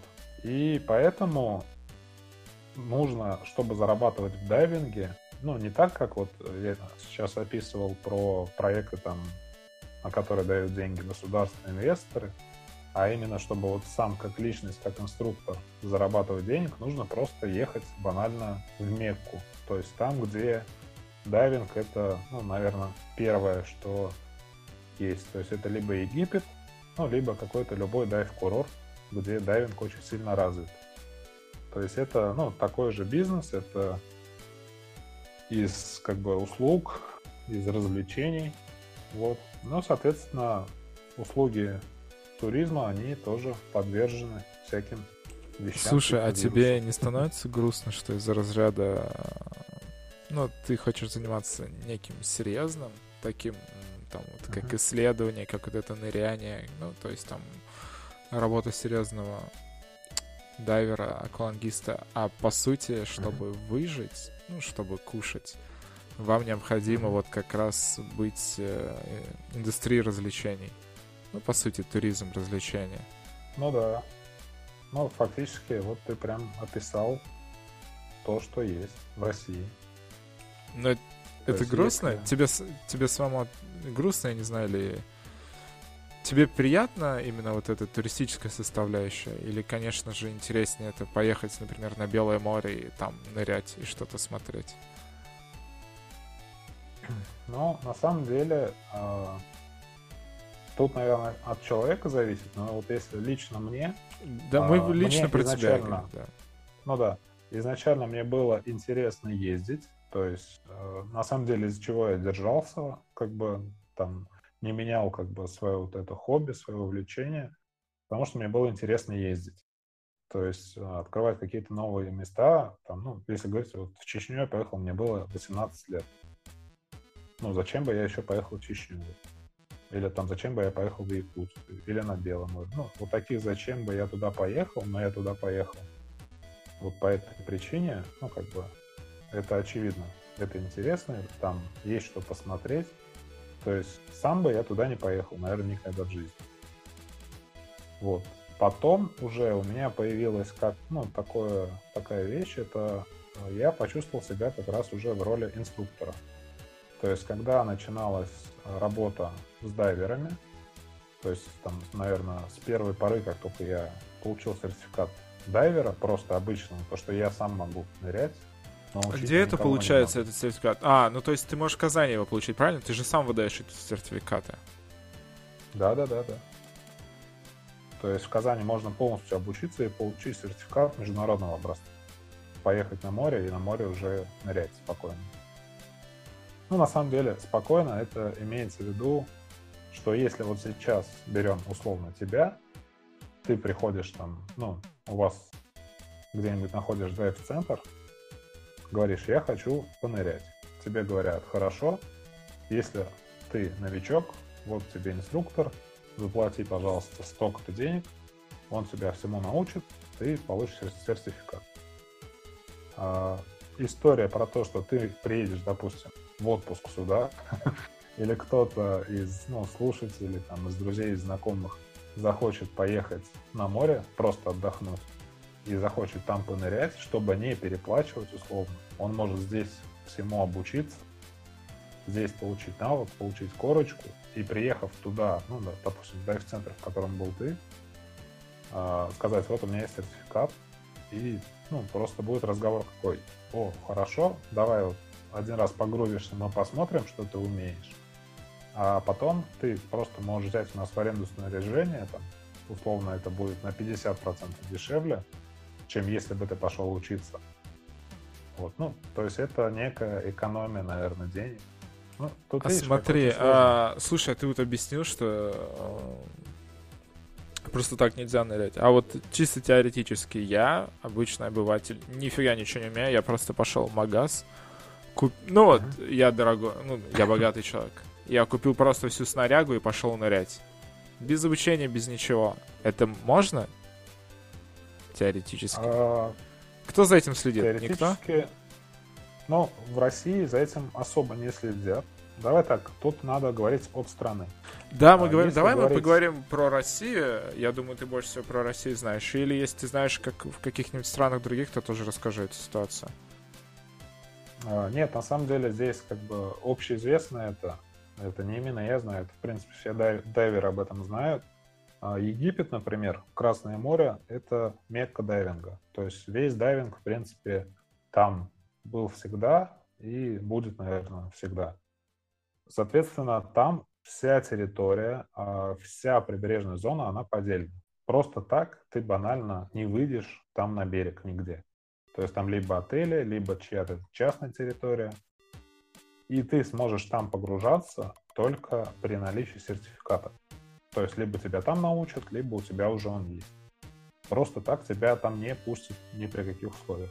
То есть истории про то, что купишь, пойдешь, ну просто ты не пройдешь. А если тебя увидят, туристическая полиция там тебя заберет. Я штрафую. А гребешь. Вот и все. Я просто недавно был на Красном ну, да. море, кстати. К слову. Но не с другой стороны. Ну, я понял, да. Ну, нет, на самом деле, это как бы то, что я видел. Да, возможно, там есть места, которые дикие, в которых можно там пролезть, но обычно, ну, чтобы как было понимание, Красное море, оно не абсолютно все красивое, то есть там есть условные точечки, в которых там либо коралловые рифы, либо рыбки, и, как правило, те же самые рыбки, они прикормлены, то есть людьми. А, чтобы смотреть на, на них, когда ныряешь. Ну, конечно. Красиво.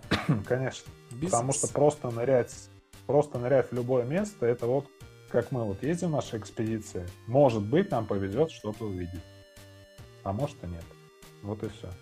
А для туриста, ну, для человека, который хочет такую услугу, ему нужно все и сразу. И рыбок, и акул, и того, и другого. Ну, как на видео и вот поэтому... этих крутых в Ютубе. Ну, да, да, да, да, да. И поэтому здесь как бы тут двояко ты получаешь и, ну, ты тратишь деньги, первое. Второе, ты получаешь на самом деле как бы то, за что ты заплатил. Да, не всегда это совпадает. Бывает, там рыбки не пришли, у них там сегодня, не знаю, шаббат. Но, как говорится, все возможно. Другой момент — это Россия. В России есть, условно, федерация подводного спорта, которая там с советских времен э, это все развивали, то есть учили подводных пловцов. Э, подводный спорт — это же, ну, прикладное. То есть ты, условно, если ты подводник, не, мы не говорим про подводную лодку, мы говорим про там каких-то всяких морских котиков. Ты, ты военный, значит, России... надо морду бить под водой. Ну да. В России больше, ну, даже не, не бить морду под водой, а скорее там ставить какие-то мины на что-то там, что-то, украсть какую-то ценную информацию. То есть в России это из Советского Союза пришло. То есть все старое поколение, оно как-то вот там, то, что раньше учили в ДСАФ. Ну, ДСАФ — это организация, которая учит военно-прикладным видам спорта. Если ты знаешь. Я знаю ДСАФ, что это только то, что связано с армией, и что там можно обучиться на водителя. Ну вот, то есть там раньше еще можно было там пострелять, можно было научиться подводному плаванию, э, на лыжах тоже в биатлон, оттуда все пошло. То есть у нас э, как бы в стране вот так сложилось. А в России, когда, ну, если мы говорим про Россию, сейчас фактически какого-то контроля за людьми, которые погружаются, нету. То есть, когда мы приезжаем на озеро, не приезжает никакая там милиция, никто не приезжает. А, типа, есть ли у вас сертификаты? Такого не бывает. Вообще пофиг, мне кажется.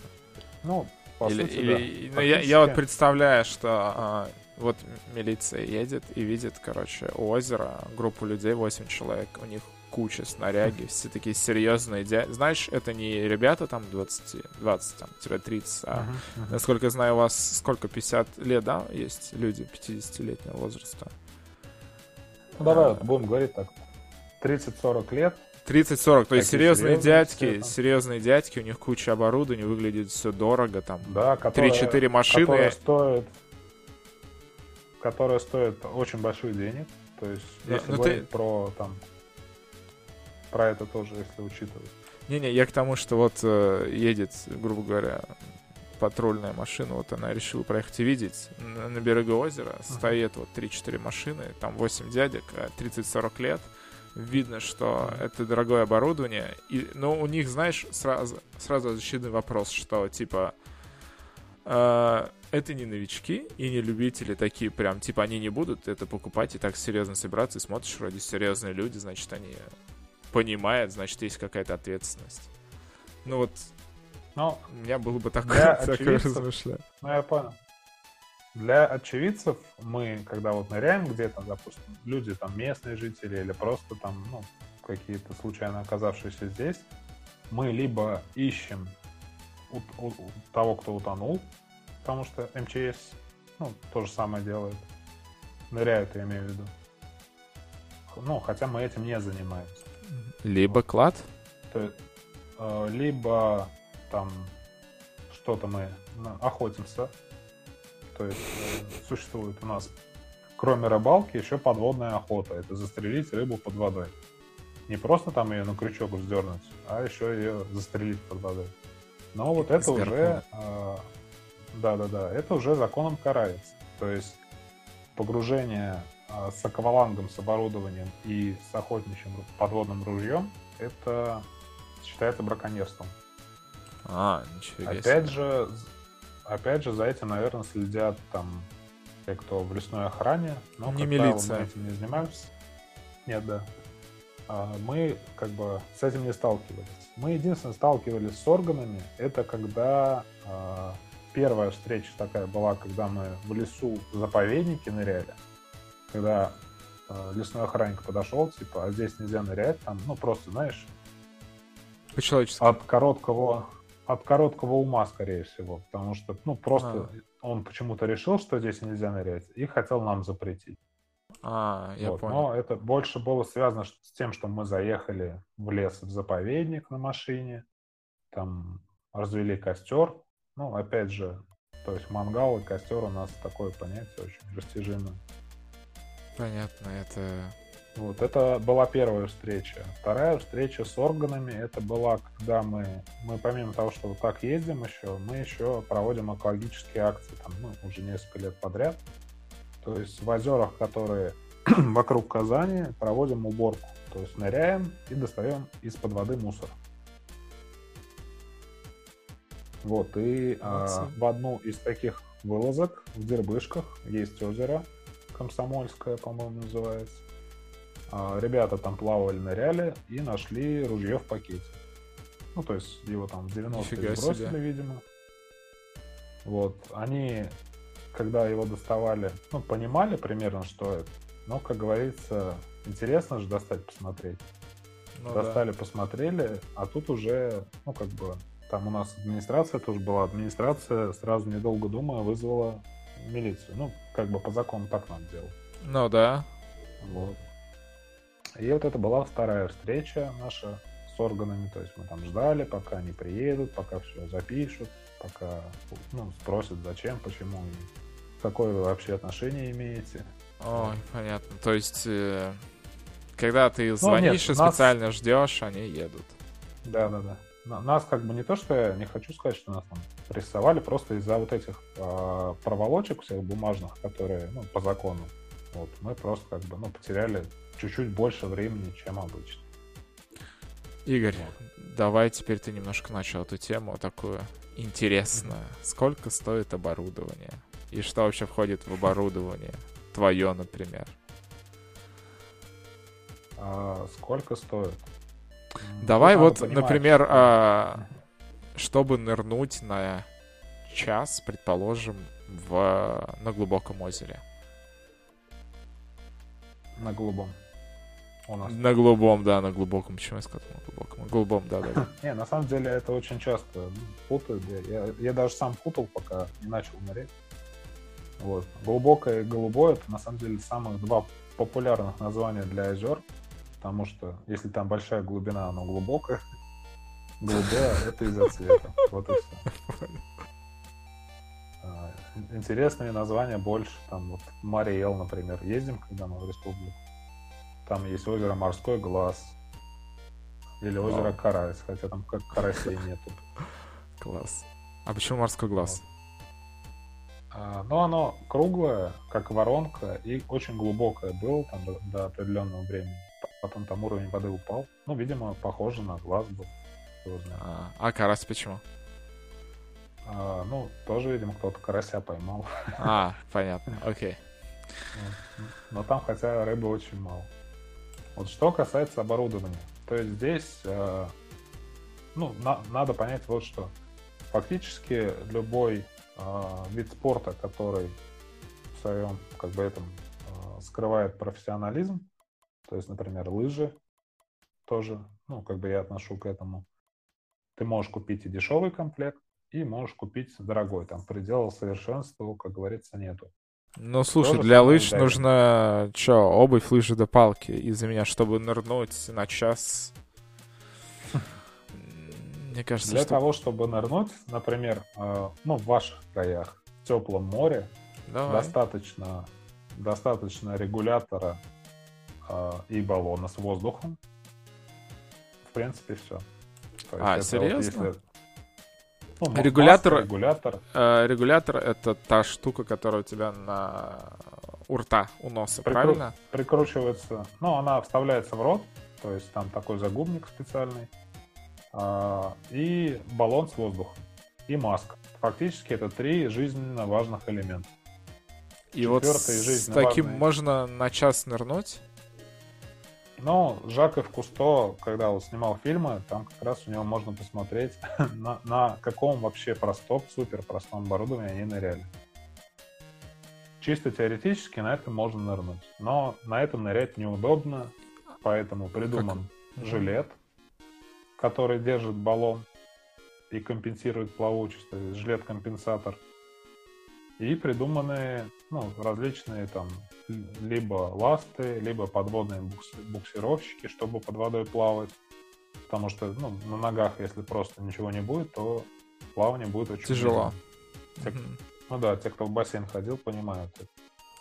Вот, вот. давай. И, соответственно, mm-hmm. в наших краях еще, ну, в холодной воде добавляется еще один элемент снаряжения, это гидрокостюм, который позволяет нам не замерзать под водой. Вот, в принципе, и все. Если говорить про самый бюджет... Давай не про тот бюджет, понять. который на один раз, а угу. вот такой, значит, дешевый, но ты с ним можешь там нырнуть несколько раз, несколько там сезонов вот нырять с ним. Ну, понятно, да. То есть как вот ты лыжи купил, поставил их там в шкаф. Да, да, но ты каждый год можешь по один-два раза выйти покататься. Ну, фактически... с погружениями, вот, когда к нам люди приходят и говорят, вот я там купил себе это, один раз нырнул, и все, на этом все закончилось. Потому что просто там не умею или еще что-то.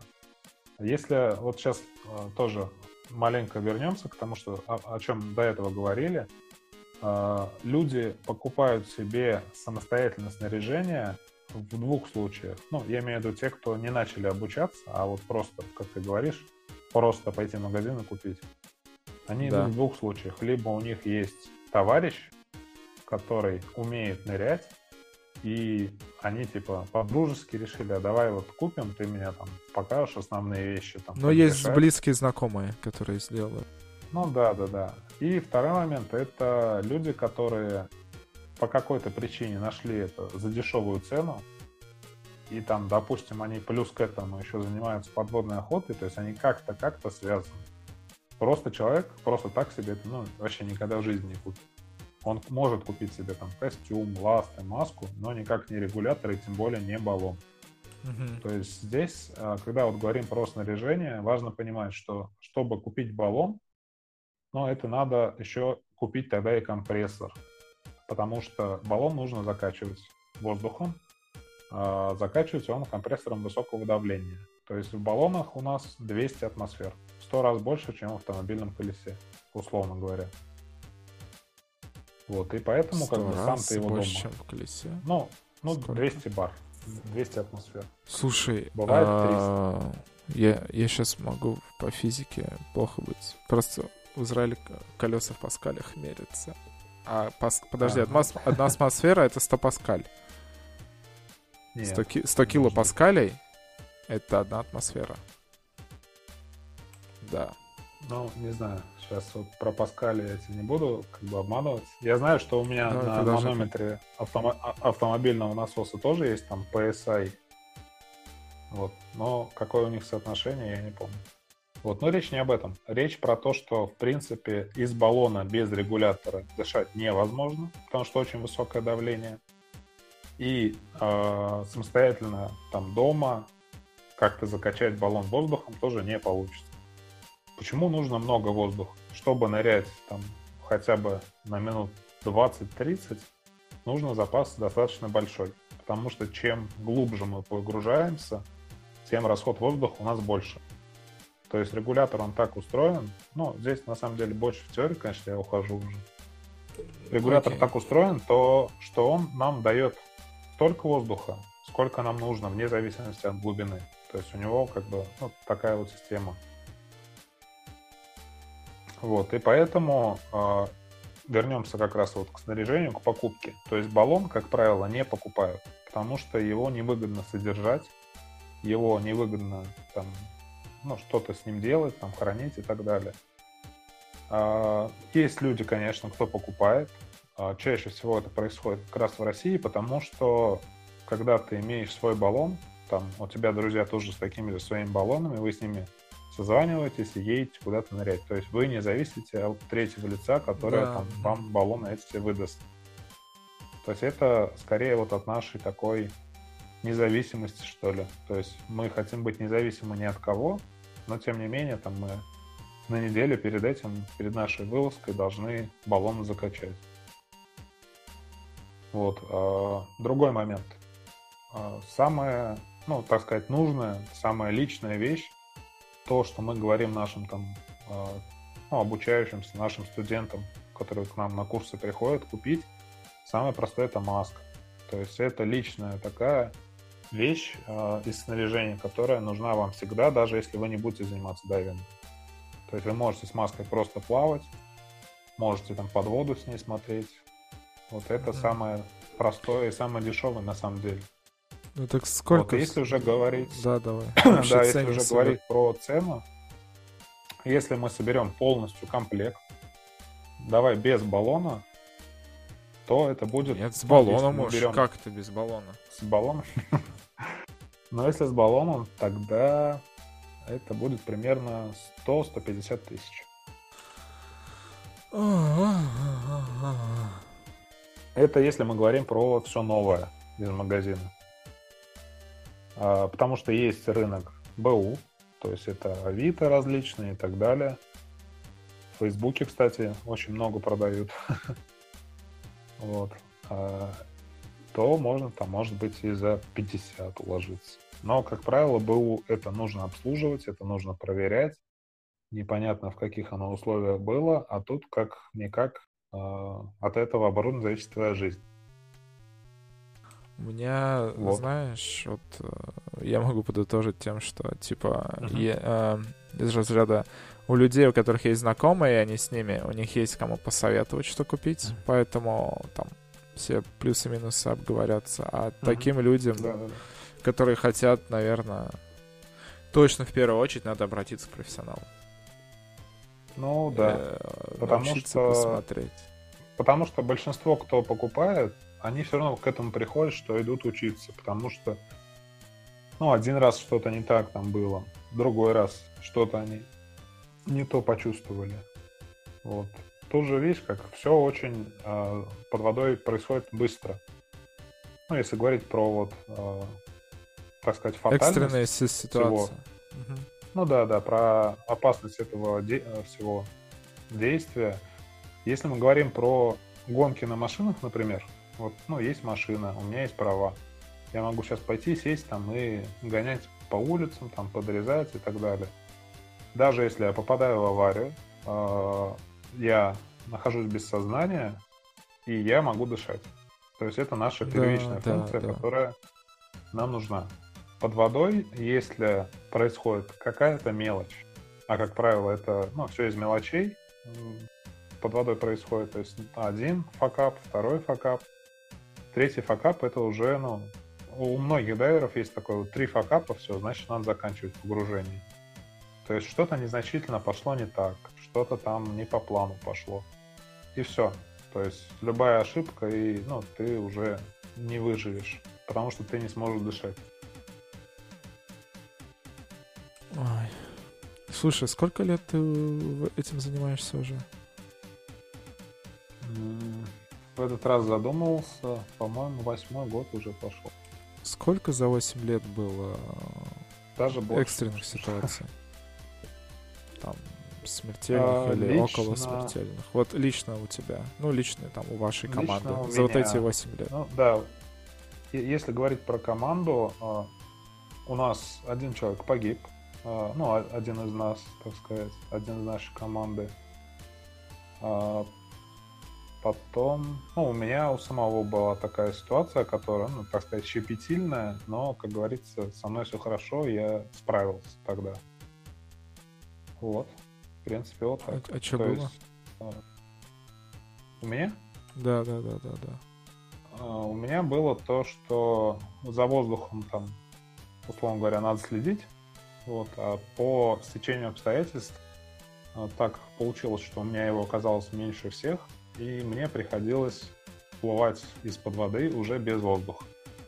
То есть, ну, там, не то, что там задержки дыхания, неправильно говорить задержки, потому что там нельзя задерживать дыхание. Там процесс происходит такой, что когда мы, погрузившись под воду, мы дышим, у нас постоянно легкие, ну, находятся как бы в нормальном положении, в раскрытом. При всплытии наверх у нас все расширяется, то есть все воздушные пазухи. И, соответственно, с легкими там тоже может произойти, ну, опять же, из теории, так сказать. Вот, но все как бы тогда нормально обошлось. Это, на самом деле, вот в одной из экспедиций, ну, еще только-только я начинал, наверное. Ну, очко-то вот, а сжалось? Фатальный... Да там все сжалось. Там, на самом деле, из-за того, что это был адреналин еще, у меня как бы не было страха. Просто сейчас я, когда рассказываю там своим вот студентам, когда я их учу, я рассказываю свой пример, как, ну, действительно, то, что было, то, что было со мной, то, что, ну, почему я здесь стою, что я делал. То есть, фактически, я применяю это как э, реальную практику, ну, то, что, чтобы объяснить людям, что не надо делать так, а надо делать вот так. То есть, да, кому-то это сразу дает понять все, кто-то все равно бывает и на этом обращается. Надо же жопой почувствовать весь этот... Ну, то есть ну, даже да, среди да. опытных и профессионалов у нас случаются да, ну, непредвиденности, вот, и играться не стоит. Да, смерть, которая была, то есть это человек, он был инструктором тоже, вот, три года назад, тоже в одной из наших поездок утонул. Ой, так грустно. Грустно. Ах, ладно, в общем, будем немножко заканчивать все это. Да-да, и некий итог. Игорь, ты занимаешься много чем, и много чего интересного. И, наверное, для многих твоя жизнь будет супер интересной и веселой. Нравится все самому? Ну да, да, мне определенно как бы нравится. Тем не менее, хочется нового. Хочется, ну, как бы к этому я тоже потихонечку стремлюсь. Вот. Хочется как-то себя проявить э, именно, ну, в работе. То, о чем я вот, такая моя несбыточная мечта. То есть заняться таким делом, которое, так сказать, позволит мне себя чувствовать комфортно и, ну, в принципе, добиться того идеального плана, когда я что-то делаю и буду только деньги получать с этого. Ты же понимаешь, что, как там, пять через два с экспедициями очень тяжело сочетается. Не, да, безусловно. На, на, насколько а ты улетаешь тут... в среднем в экспедиции? Вот это ты не сказал. По времени. Наско... Вот насколько тебя не бывает в городе? Ну, самое длительное я уезжал, по-моему, на месяц или, может, полтора. Вот. Вот. А сколько долго поездок в год может быть? Ну, бывает одна, бывает две. Я не про длительное, а вообще там на неделю, предположим, даже на две. А, ну...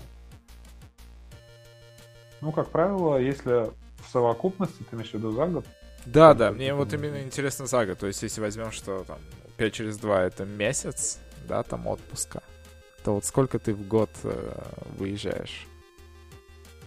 Ну, тогда еще смотри, тогда надо еще сюда приплюсовать все выезды, которые я здесь делаю. То есть на Голубое озеро, например, я езжу ну, почти что каждую субботу. Не, ну это-то ты можешь выходные. То есть я с точки зрения человека пять через два. То есть вот там с понедельника по пятницу Но, я работаю, а потом отдыхаю. Ну, я понял, да. Если вот по твоей, как бы, ну, то, о чем ты вот сейчас спрашиваешь, то, наверное, за год получается там месяца полтора на самом деле. Если вот то, о чем я еще тоже хочу добавить, если говорить про пять через два, вот эти два у человека, как правило, выходные. У меня, в принципе, все выходные, ну, то есть суббота, либо воскресенье, оно у меня становится таким рабочим днем, за который, как бы, ну, я расплачиваюсь своим временем. То есть я не зарабатываю там особо денег, это вот я трачу время на свое хобби. Да, мне нравится, но иногда, знаешь, мне неохота вставать в семь утра и ехать, и нырять. Особенно, когда в пятницу зовут выпить хорошенько. Ну... А тебе надо с утра быть, вставать рано. Ну, знаешь, тут, тут тоже как бы есть это, твои... Может быть, тебе не так хочется выпить. И это, наоборот, плюс то, что тебе надо куда-то завтра. Ну, да, возможно. В общем, будем заканчивать. Игорь, спасибо тебе большое. Супер информативно. Да. Супер классно. Спасибо. Вот, спасибо в общем, тебе тоже. Ребят, до встречи. Думаю, всем. Было всем интересно. Я надеюсь. Я, кстати, оставлю твои контакты, твои и твоего клуба. Ты мне потом их отправишь, чтобы связаться да, с тобой. Кстати, вы лучшие в Казани? Давай скажи, мы лучшие в Казани. Конечно, лучшие. Нет, у вас вообще есть конкуренты в Казани?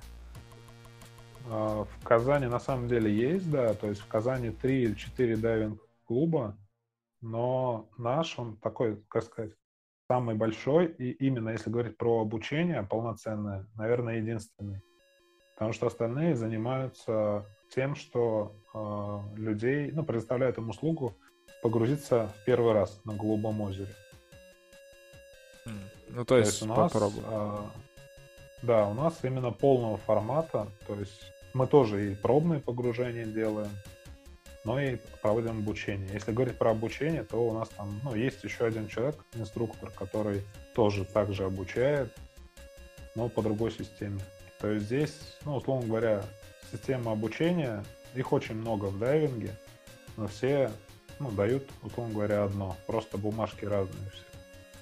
А мы занимаемся как раз двумя самыми основными, ну, лидерами рынка системного обучения. Классно.